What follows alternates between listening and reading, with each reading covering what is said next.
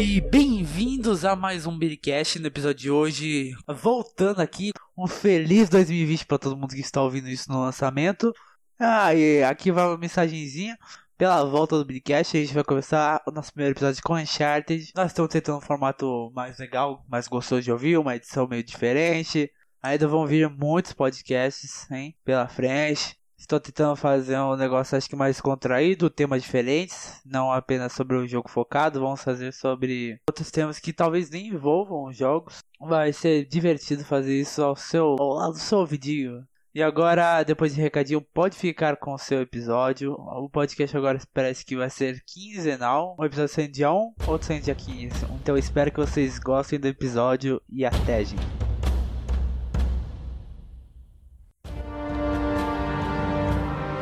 E no episódio de hoje, quem vai me acompanhar nesta aventura em busca do Eldorado, Clarice. Oi pessoal, meu nome é Clarice Diniz, eu sou amiga do Guilherme, dono do podcast, e eu estou aqui porque eu sou uma grande fã da franquia Uncharted. Esses jogos significaram muito para mim, e é por isso que desde quando o Gui vem dizendo que quer gravar um podcast sobre esses jogos, eu venho pedindo para ele me chamar porque eu realmente quero participar de algo que é tão importante para mim e o Jonatas da página Uncharted Land. Oi pessoal, sou o criador da Uncharted Land, como o Guilherme falou. Lá nós temos novidades, curiosidades, muitos memes, muita zoação. Você que gosta de Uncharted aparece por lá. O nosso amigo Rodrigo Henrique. E aí jovens, sou o Rodrigo Henrique e Uncharted foi o primeiro jogo que me fez travar diante da minha televisão por não saber reagir.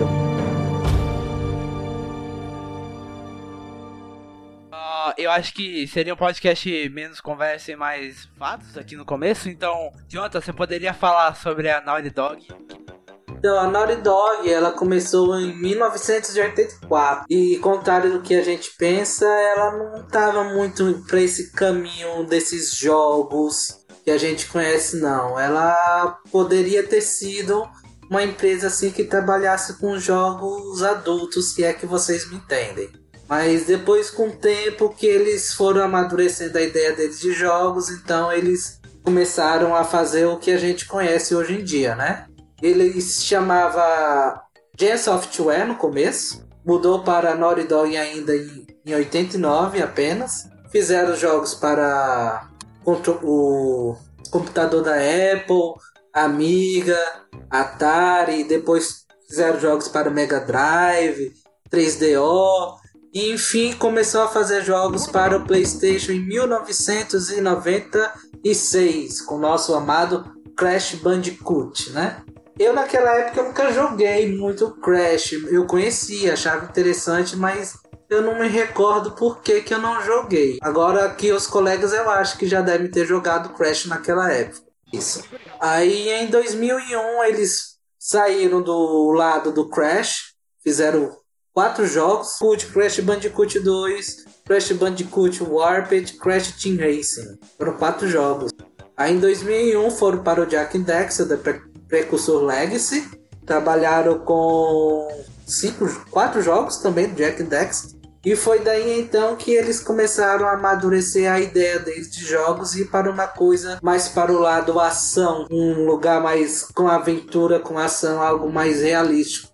Daí começou a amadurecer a ideia com Uncharted e com a sua nova funcionária, Amy Hennig, que estava saindo da Square Enix para trabalhar nesse novo, nesse novo jogo.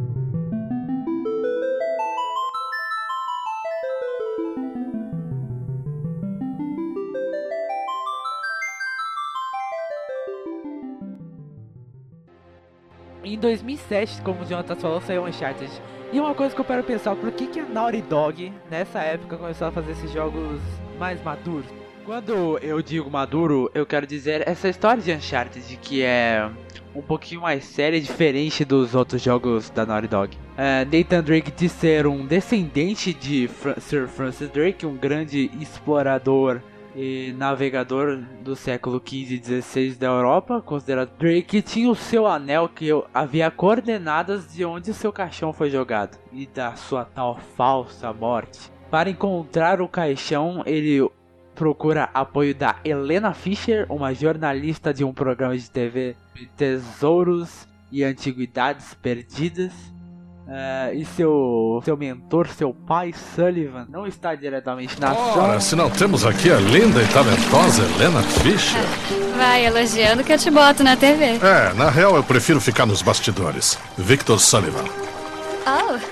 Dentro desse caixão ele acha o diário de Sir Francis Drake, que contém a história de Eldorado e outras viagens de Drake que não foram terminadas. E nada no caixão, apenas o diário. Com esse diário, eles embarcam na aventura para o Eldorado na Amazônia.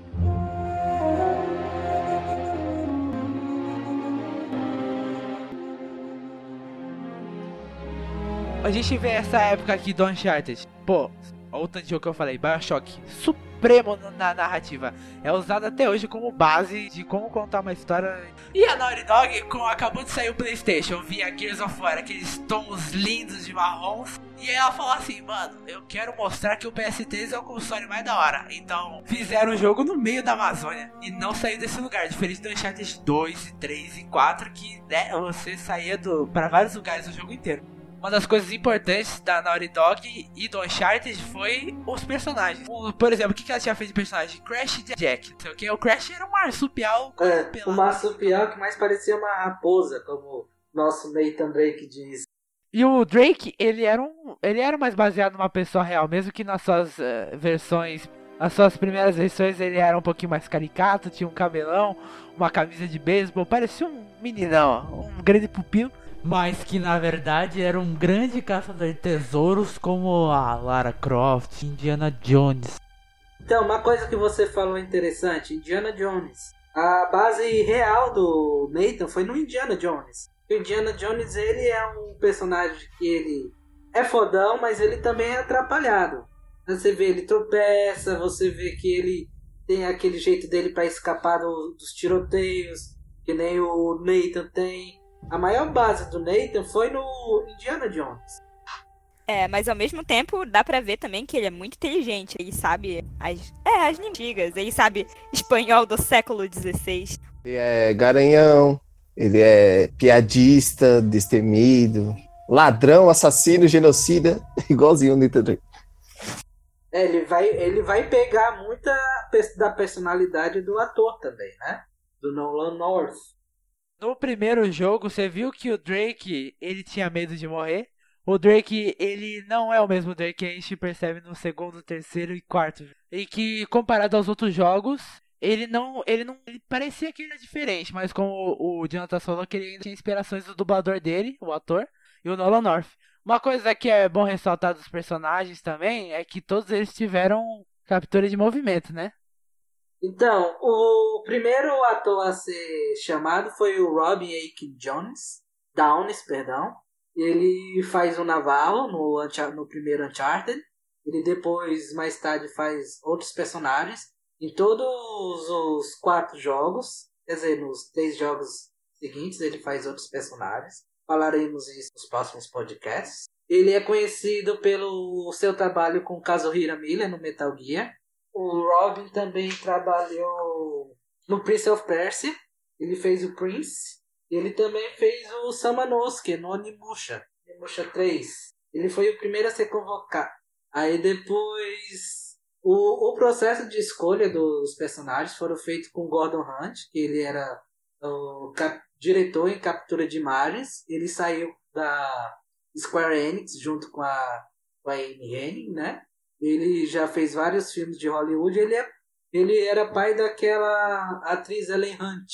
Ele, Ellen Hunt, ela, fez, ela é conhecida por vários filmes na década de 90. Infelizmente. Ah, e dá pra ver que. Dá pra ver que ele tinha um amor mesmo pelo que ele tava fazendo lá, que ele falava que lá era o um encontro né, do, do cinema, né? Da arte de contar história, né? Pré-produzida, né? Que o, que o diretor dirige, faz as coisas e mostra pra pessoa com videogames. Vocês vendo o comentário, é, documentário é bem da hora. Exato. E o processo de escolha foi feito entre ele e a Amy, né? Eles chamavam os atores que estavam ali participando da. Então, daí veio o, no o Nolan North, ele. O Nolan disse que não havia roteiro no, quando eles estavam fazendo os testes. O, eles eram colocados em uma sala lá vazia. O, a Amy e o Gordon diziam eles imaginaram que estavam em X campo.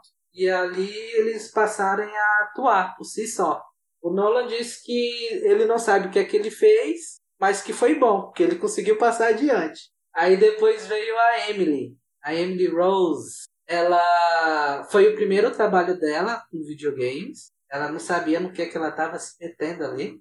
Ela entrou lá, ela foi chamada pelo Gordon Hunt, ela já conhecia o Gordon Hunt. Ela participou lá do, dos testes, mas ela não foi bem. Mas o Gordon Hunt sabia do, do potencial dela, pediu para ela vir no outro dia e tentar de novo. Aí ela foi melhor. A partir desse, desse período, eles já foram colocando os atores para fazerem os testes juntos, para ver como é que eles saíam no trabalho em grupo. Aí colocaram o Nolan e a Emily, e os dois fizeram um bom trabalho juntos, né? Então eles já foram é, escolhidos para, para os seus personagens. E uma coisa interessante de se falar é que a personagem Helena ela estava sendo formulada como uma latina morena. Ia se chamar Helena Vargas. De início era uma morena latina. E como a Emily Rose, que é uma mulher loira, foi escolhida para o papel e é muito bonita, eles decidiram modelar a personagem a partir da Emily. E aí mudaram a fisionomia dela e o sobrenome. Aí depois veio o Richard McGonagall, nosso amado Sully, eu acho que é o personagem mais amado da série, apesar do Nathan. Ele também, ele nunca tinha trabalhado também com jogos de videogame. Ele era apenas dublador, em dublagem nos Estados Unidos para personagens de desenhos do Looney Tunes, por exemplo. E chegou lá, ele não sabia o que é que estava fazendo, que estava participando. Para ele era uma novidade aquilo, né? Mas ele também achou muito interessante que era para um jogo de videogame e também a atuação dele com o Nolan também foi muito boa. E aí ele conseguiu o papel. Daí depois veio o James C. e o Simon Templeman. Eram atores, quer dizer, são atores. Eles também nunca tinham trabalhado com videogames, também fizeram os mesmos papéis que o. Quer dizer, os mesmos atos dos demais atores, né? Atuaram sozinho, depois em conjunto, para ver como, como é que se davam e entraram para, para os foram escolhidos para os seus devidos personagens. Aí então foi a parte de modelagem do jogo, né? Foi feita pelo Gordon Hunt, claro. Fez a captura de imagem dos personagens. Colocavam. Ele fazia, fazia o seguinte: tanto para criar as capturas de, de movimento, quanto para criar os roteiros. Aí me vinha com o seu script, dava para os atores, os atores liam, interpretavam já na nas suas, nos seus trajes de, de captura de movimentos. E a Amy dava para eles todo. É, deixava eles livres para eles fazerem o que quiser, além do, do roteiro que ela dava, né? E com isso foi criando tanto novos roteiros quanto a personalidade de cada um. Cada ator foi dando a sua própria personalidade para os personagens. No final do dia, nada daquilo que eles gravavam entrava é, diretamente para o jogo, porque ela tinha novas ideias através das ideias que os atores davam. Então ela depois reformulava tudo a partir do que tinha sido feito, para no outro dia ela gravar tudo aquilo lá de novo. Eles interpretaram os seus respectivos personagens, que eram o Nathan que é um caçador de tesouros, bem início de carreira naquela época, e, obviamente, ele é acompanhado do Sullivan, né? Que é aquele tiozão que todo mundo gosta, que também faz piadinha, tem um charutão dele. Nessa jornada, eles encontram a Helena, né? Que é uma jornalista, a Helena Fischer. E sobre os antagonistas, né? Que são o Roman e o Navarro. O Roman é aquele cara de negócios, né? Ele já tinha uma briga com o Sullivan, assim, negócios inacabados com o Sullivan. E o Navarro é o fiel companheiro dele e é o fiel escudeiro dele, né? E por último, mas não menos importante, nós temos Ed Raja, que é o líder de uma gangue de piratas indonésios contratados por Navarro ao mando do Roman. Ele é o antagonista mais carismático do jogo, sendo certamente um alívio cômico pela sua rivalidade, digamos assim, com o Nate. E uma das suas frases mais icônicas é Buca Pinto! E o Roman, ele é aquele cara que dá pra ver que ele vai atrás dos tesouros, mas ele não é o cara que bota a mão na massa, né? Dá pra ver que ele é o que financia, o homem dos negócios, como você falou. E o Navarro meio que tá fazendo esse trabalho que ele não faz. Ele... É, porque o, o Navarro, ele seria a parte maligna do Nathan, né? Tipo, ele sabe de história, sabe de, de, de arqueologia, né? enquanto o Roma não sabe, né? O Roma viu a, aquela inteligência Navarro e ele tirou ele da favela para trabalhar para ele, né? Fazer esses tipos de serviço. É que ele usa muito, como a Clarice falou, ah, então a Helena é aquela jornalista que não, não tá dentro dos assuntos. Daí ela prova o pro valor dela que ela pode pegar numa árvore e sair pela floresta se cuidando. É, porque ela é daquelas jornalistas que quer dar um furo de jornal, né? Então ela vai fazer tudo para conseguir isso, né? E, então ela mostra do que ela é capaz, né? É que esses jornalistas de, também na vida real é meio assim, né? Sim, uma, uma, uma coisa que é importante também, que a própria Naughty Dog reconhece isso no Uncharted 2, porque a primeira frase que a Helena diz no, quando encontra o Nathan com a Chloe é eu sou o modelo do ano passado, que é tipo, eu era só a mulherzinha que acompanhava o herói aqui ano passado, mas agora eu, eu tô vivendo a minha história. Eu tô fazendo, tô vivendo a minha aventura. E isso eu, eu achei legal quando eles mostram isso. Oh,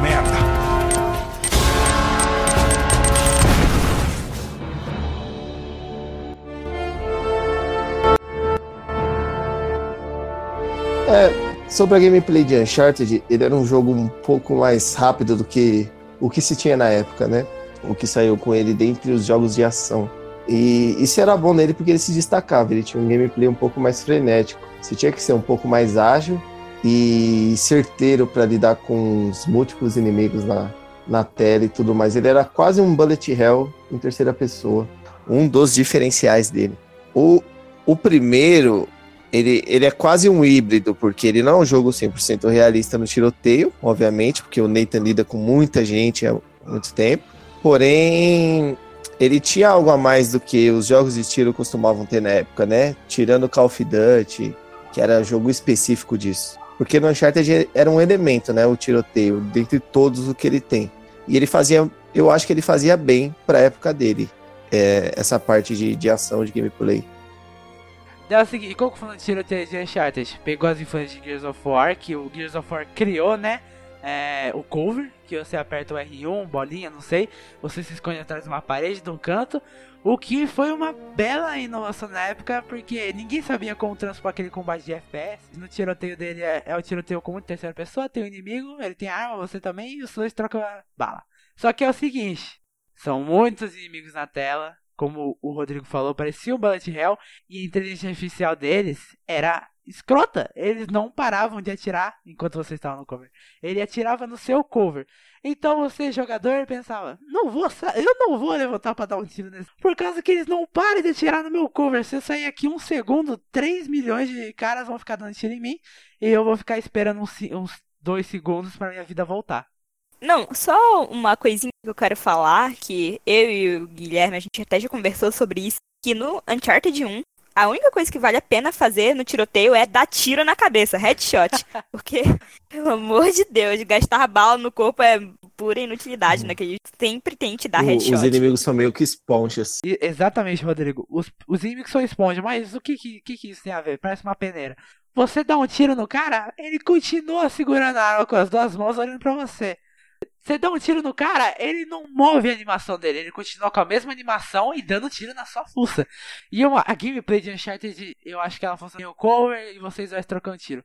Os inimigos tinham uma mira dourada, né? Uma mira de ouro pra granada. Porque o jogo pensa, tá, o, o cara fica atrás do cover enquanto os inimigos ficam dando tiro no cover e o cara de vez em quando vai lá, levanta e tenta dar um tiro na cabeça. Porque se dá Vamos tirar ele da zona de conforto dele e tornar o gameplay mais dinâmico, eu quero não, era, é frenético, não dinâmico a palavra, né? Porque eles não queriam que fosse algo cadenciado, onde você pudesse pensar antes de agir, tal qual um RTS, sabe? Você tinha que agir rápido sobre uma situação meio que esmagadora, porque estava todo mundo mirando.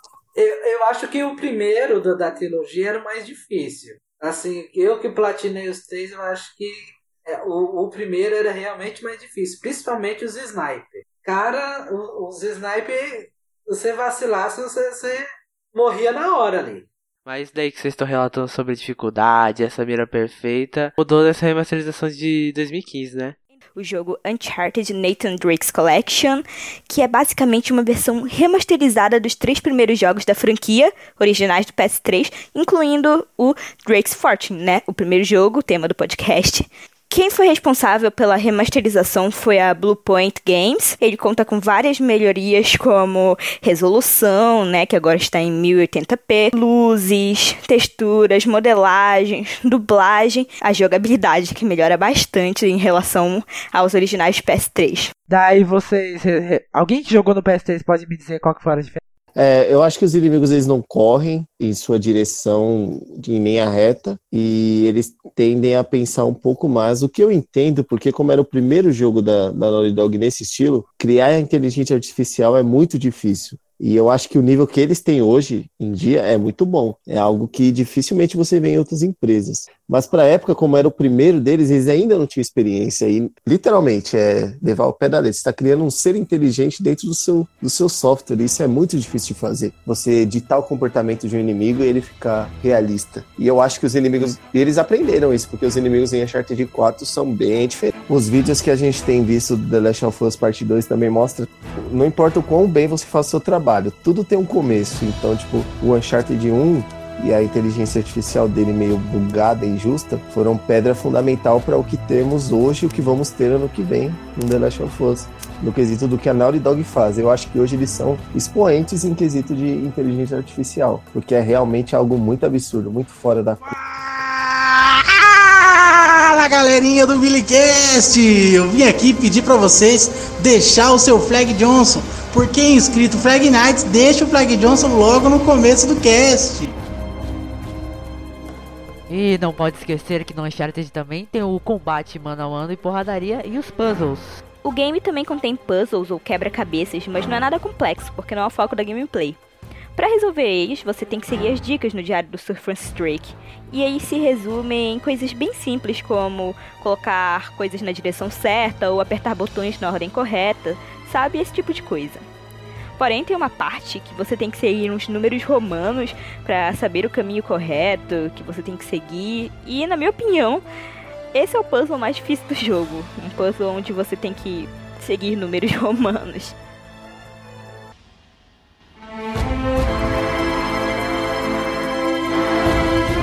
Eu sempre preferi combates melee a, a tiroteio. Então, pra mim, na época era um negócio muito bom. Claro, pro, pro comparado ao, aos demais ficou defasado.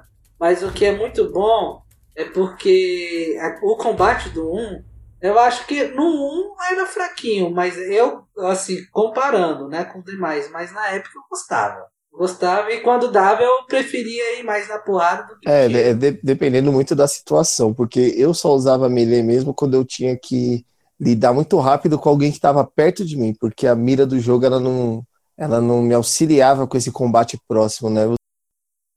Mas o combate no Uncharted que eu senti é a pedância. É, quadrado, quadrado, quadrado e boa. E sai correndo porque tem um monte de gente atirando em você. Não, mas no, no primeiro não era assim. No primeiro tinha aquele combo que você fazia. Quadrado, triângulo, quadrado, triângulo. E dava munição extra. É, exatamente. Ainda tinha esse, esse bônusinho você vê o cenário de Uncharted 1, dá pra ver que aquela, aquele cover era tudo muito artificial, era muito. ah, o jogador vai ficar aqui. Vai ficar aqui agora que vai botar? Bota uma pedra jogada aí boa. Era muito conveniente, o... né? Bota os inimigos aqui aqui é boa, vamos lançar assim. É, o, o Uncharted 1 parecia um jogo de tabuleiro, onde cada inimigo era posicionado num lugar estratégico para atacar a mira em você assim que você entrasse no local no Uncharted 4 parece que é um ambiente vivo, onde cada personagem está vivendo a sua rotina. Alguns estão conversando, outros estão andando, um está fazendo uma ronda mais afastado e o outro só está encostado na parede. Então, tipo, para chegar nesse ponto quase beirando a perfeição em Uncharted 4, eles tiveram que começar em um lugar. Então, tipo, eu valorizo bastante o Uncharted 1 por isso, por ele ter sido o primeiro passo para eles chegarem no, no nível que eles estão hoje. E realmente, a Naughty Dog ela fez algo diferente. na minha opinião, eu não gosto da escalada de Uncharted 1. Eu muito problem muitos problemas com ela, mas era algo novo na época, né? Tinha a corda para você subir, né? Mas a corda não. Algumas cordas se mexiam, outras não, né? Os cipós isso, essas cordas, cipós, correntes, foram as coisas que eu mais tive problemas na minha gameplay, porque elas sempre me atrapalhavam na hora de eu pular pro, pra plataformazinha, né? O Nathan sempre ia pro lado oposto, ia todo bugado. É, era muito bom, mas não era muito bom, mas, de qualquer forma, pra época, com certeza foi um grande avanço. Mas, assim, no geral, apesar de bem bugado, eu acho que. Porque o jogo se propõe na época. Não, é, mas esse lance de o primeiro passo pode estar parecendo redundante, mas ele erra o primeiro passo, não tem muito o que fazer. Porque para você chegar em algum lugar, obviamente, tem que dar o primeiro passo. E foi um belo de um primeiro passo, porque o problema é que a gente viu a Naughty Dog fazer tanta coisa com qualidade atualmente, que a gente olha para Uncharted e pensa, pô, esse jogo não, ele não é tão legal quanto ele parecia. Mas na época, era o primeiro passo, uma das coisas mais incríveis que se tinha na época. E uma coisa também interessante a se pensar, porque é, Uncharted é um título ne neutro, não leva o, o nome do personagem. Porque caso o Nathan Drake e o Nolan North não fizessem um bom trabalho, aí eles poderiam continuar a saga com outro, com outro personagem, né? Tentar outras coisas. A gente vê que não foi bem assim. O personagem foi bem aceito e o jogo também. Antes da história do Drake's Fortune, teve uma motion comic. Essa motion comic foi lançada somente em 2009 para o Uncharted 2. Nessa história, o Nathan está buscando financiamento para conseguir chegar ao Panamá, onde estaria o, as coordenadas que o levaria para o Eldorado.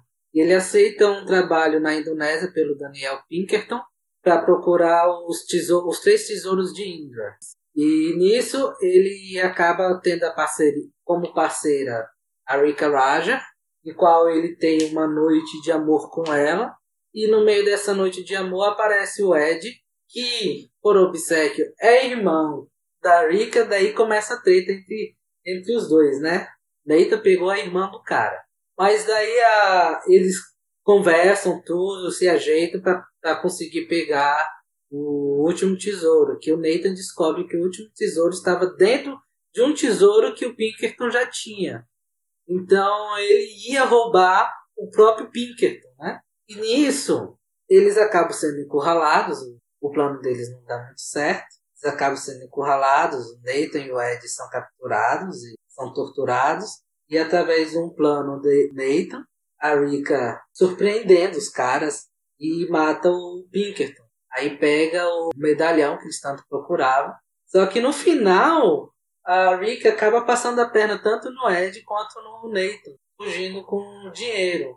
E o Nathan, é, desconsolado do que tinha acontecido com ele, acaba se reunindo com o Sullivan, que, claro, dá um esporro no Nathan, mas o Nathan já disse que já tem um novo plano. Daí mostra para ele na TV o programa da Helena. Então foi a partir dali que ele tem a ideia de contatar a Helena e contar os achados dele para ela poder financiar a busca dele ao jornal do, do Sir Francis Drake que levaria para o Eldorado. Lembrando que antes do jogo começar em si, é, todos os jogos basicamente, uma frasezinha, né, da pessoa que, entre aspas, inspirou o jogo, caso é o Sir Francis Drake, né, e a, a frase é Toda grande jornada começa com um pequeno passo, mas o caminho até chegar à sua conclusão, até estar completamente finalizado, é o que detém a verdadeira glória. E então, depois dessa frase aparecer, nós somos direcionados a um barco que está no mar. Nele nós temos Drake, o protagonista, junto com a Helena. E eles estão lá de boas, porque eles acabaram de achar o, o caixão de Surfer's Drake, né? Porque eles viram as coordenadas no anel. E nisso eles vão lá ver e descobrem que dentro do caixão tinha o diário e não o corpo do Sir Francis Drake. Só que nisso chegam os piratas, eles decidem dar um pé na bunda da Helena, porque na teoria ela só ia atrapalhar eles e atrair mais gente para o tesouro, né? Que era Eldorado, estava na Amazônia. Sir Francis Drake era um navegador europeu do século XV e XVI que existiu de verdade. Se eu não me engano, foi ao estilo Marco Polo, passando. Não sei se ele passou pela Ásia, mas eu sei que ele passou por todo esse. E uma das trajetórias dele foi aqui por perto na nossa floresta amazônica. Essa parte não tem tão muito detalhe histórico, não sabe muita coisa. Então meio, tem meio que um buraco na história do Sir Francis. E com isso, a Naughty Dog pegou e colocou a fantasia de Uncharted, onde um tal herdeiro de Sir Francis Drake pega o seu anel, que o anel tem as suas coordenadas do seu caixão, que foi largado de verdade no Panamá, né? Se eu não me engano. E com essas coordenadas, ele acharia o diário que teria o mistério de Eldorado. É, como eles queriam trabalhar com o Sir Francis Drake, obviamente eles queriam colocar que o Nathan fosse um descendente do Sir Francis, como você já falou aí. Só que eles tiveram que pensar ainda no, no nome, qual seria o personagem. E no a gente só só, só tinha um sobrenome, era Drake. Então veio o nome Nathan, que além de combinar com o personagem, faz uma analogia ao nome da empresa, né? ND, Nathan Drake, Naughty Dog. Não, não, não, não, não, não!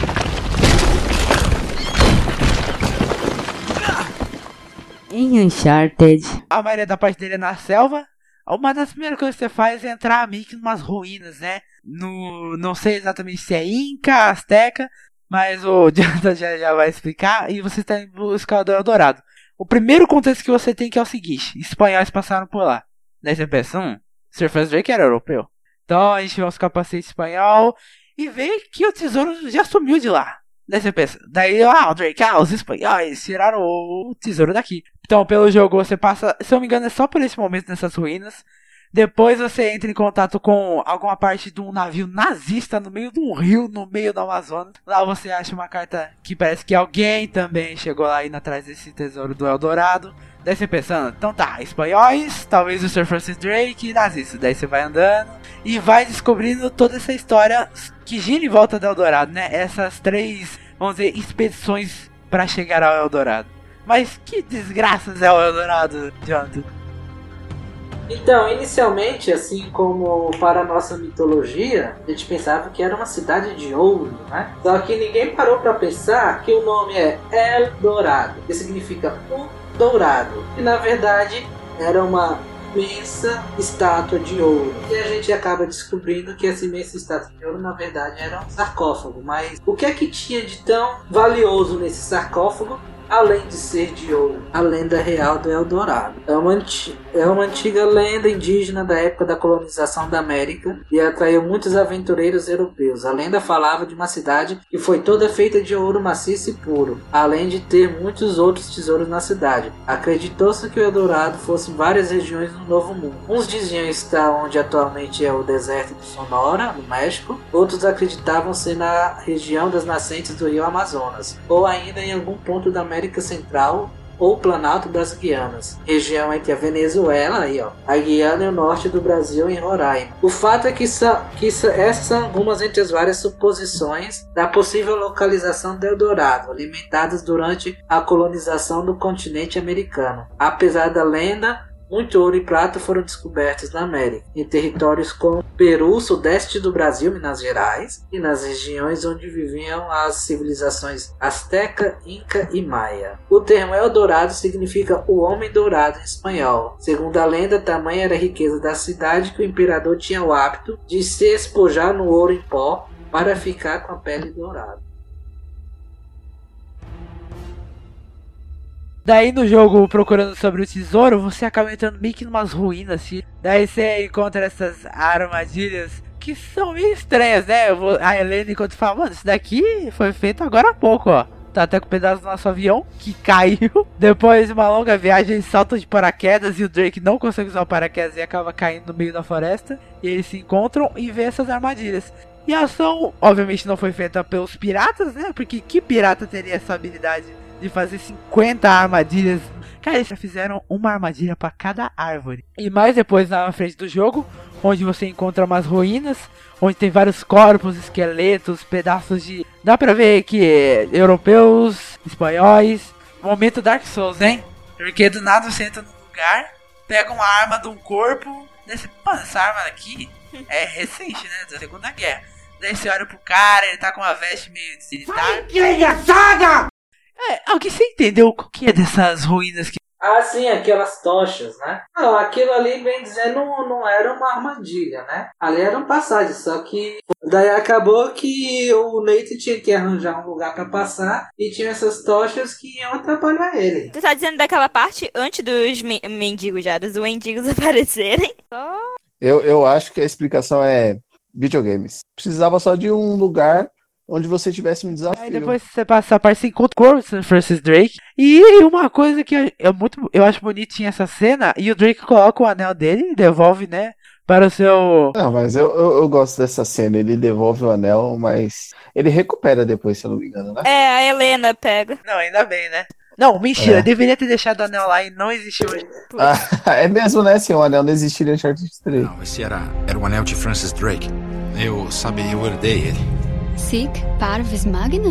A grandeza de começar pequeno era o lema dele. Espera, o que são esses números aqui? Coordenadas, direto da costa do Panamá.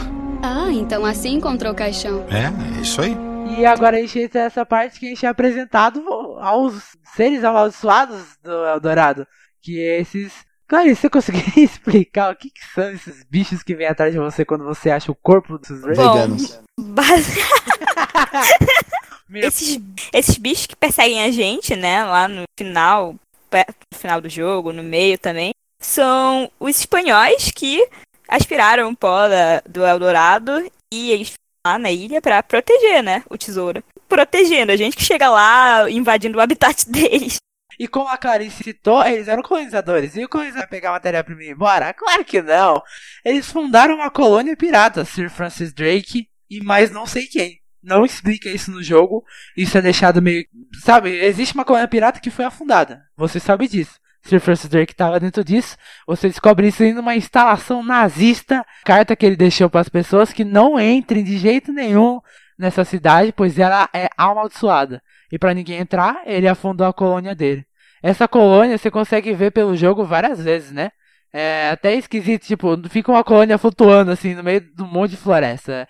Eu lembro que a primeira vez que eu vi isso, eu falei, caralho, que, meio, que é isso? E eu já achava muito estranho, mano, como assim um castelo ao estilo europeu no meio da floresta amazônica? A parte que você estava já era uma, meio que uma torre, né? Então, essas passagens de tempo no Uncharted, elas não são explicadas assim, mas o cenário dele é construído em cima dessas passagens que- do- das pessoas que já passaram por lá, né? Como eu já falei, tem as instalações nazistas, essas torres europeias. Então, uma correçãozinha. Na verdade, a colônia não foi feita pelo Sir Francis. Ela já tinha sido criada pelos colonizadores espanhóis. Quando Sir Francis chegou, a, a colônia já, já tinha já existia, o local já existia, já tinha sido construído. O povo já tinha sido dizimado, no caso, mortos ou se tornados descendants, os zumbis, no caso. E a mesma coisa para os soviéticos, que chegaram lá já Meu fim está próximo. Os demônios me buscam na escuridão. O ouro de Eldorado carrega uma terrível maldição. Os espanhóis libertaram o inferno e viraram demônios. Meus homens foram todos mortos, deixando a sua tarefa para mim. Nenhum navio sairá da ilha. Eu destruí todos e inundei a cidade amaldiçoada. Um mal desse tamanho não deve nunca sair dessa ilha. Na hora final, entrego minha alma a Deus. Que ele tenha piedade nesse lugar horrível. Francis Drake.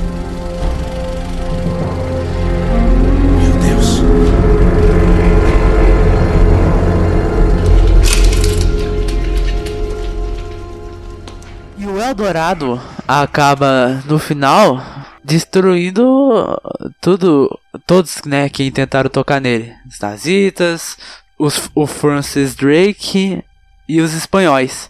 E óbvio que não seria diferente dessa vez.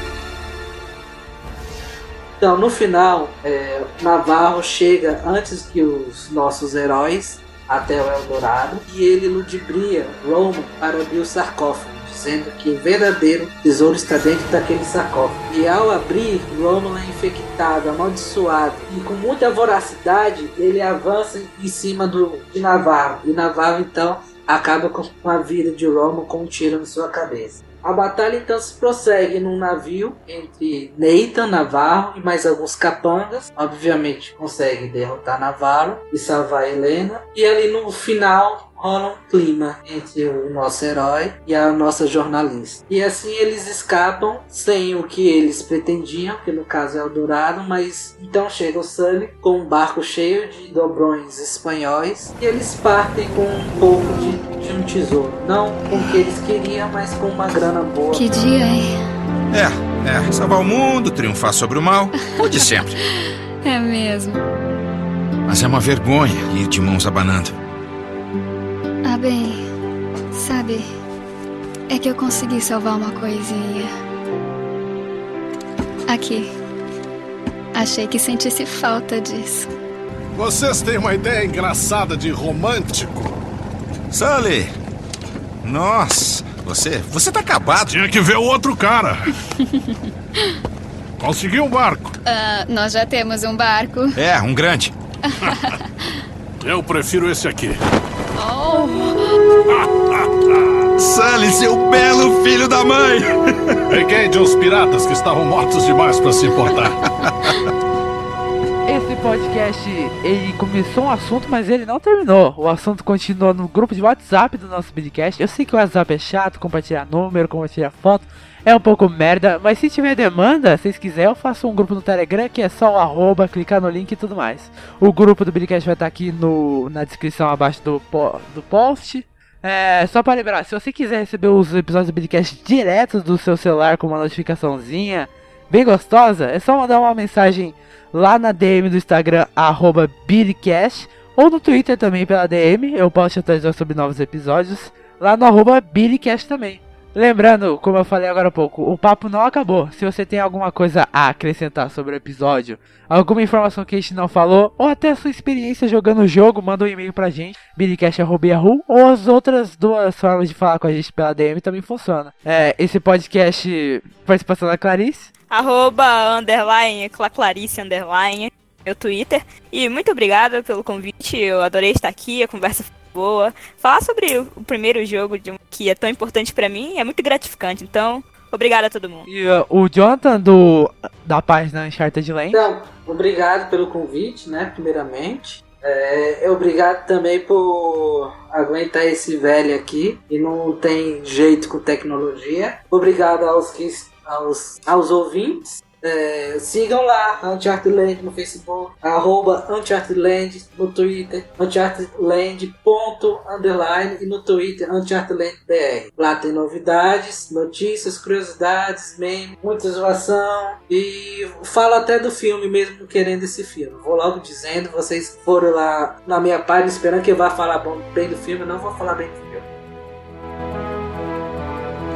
E o nosso amigo Rodrigo.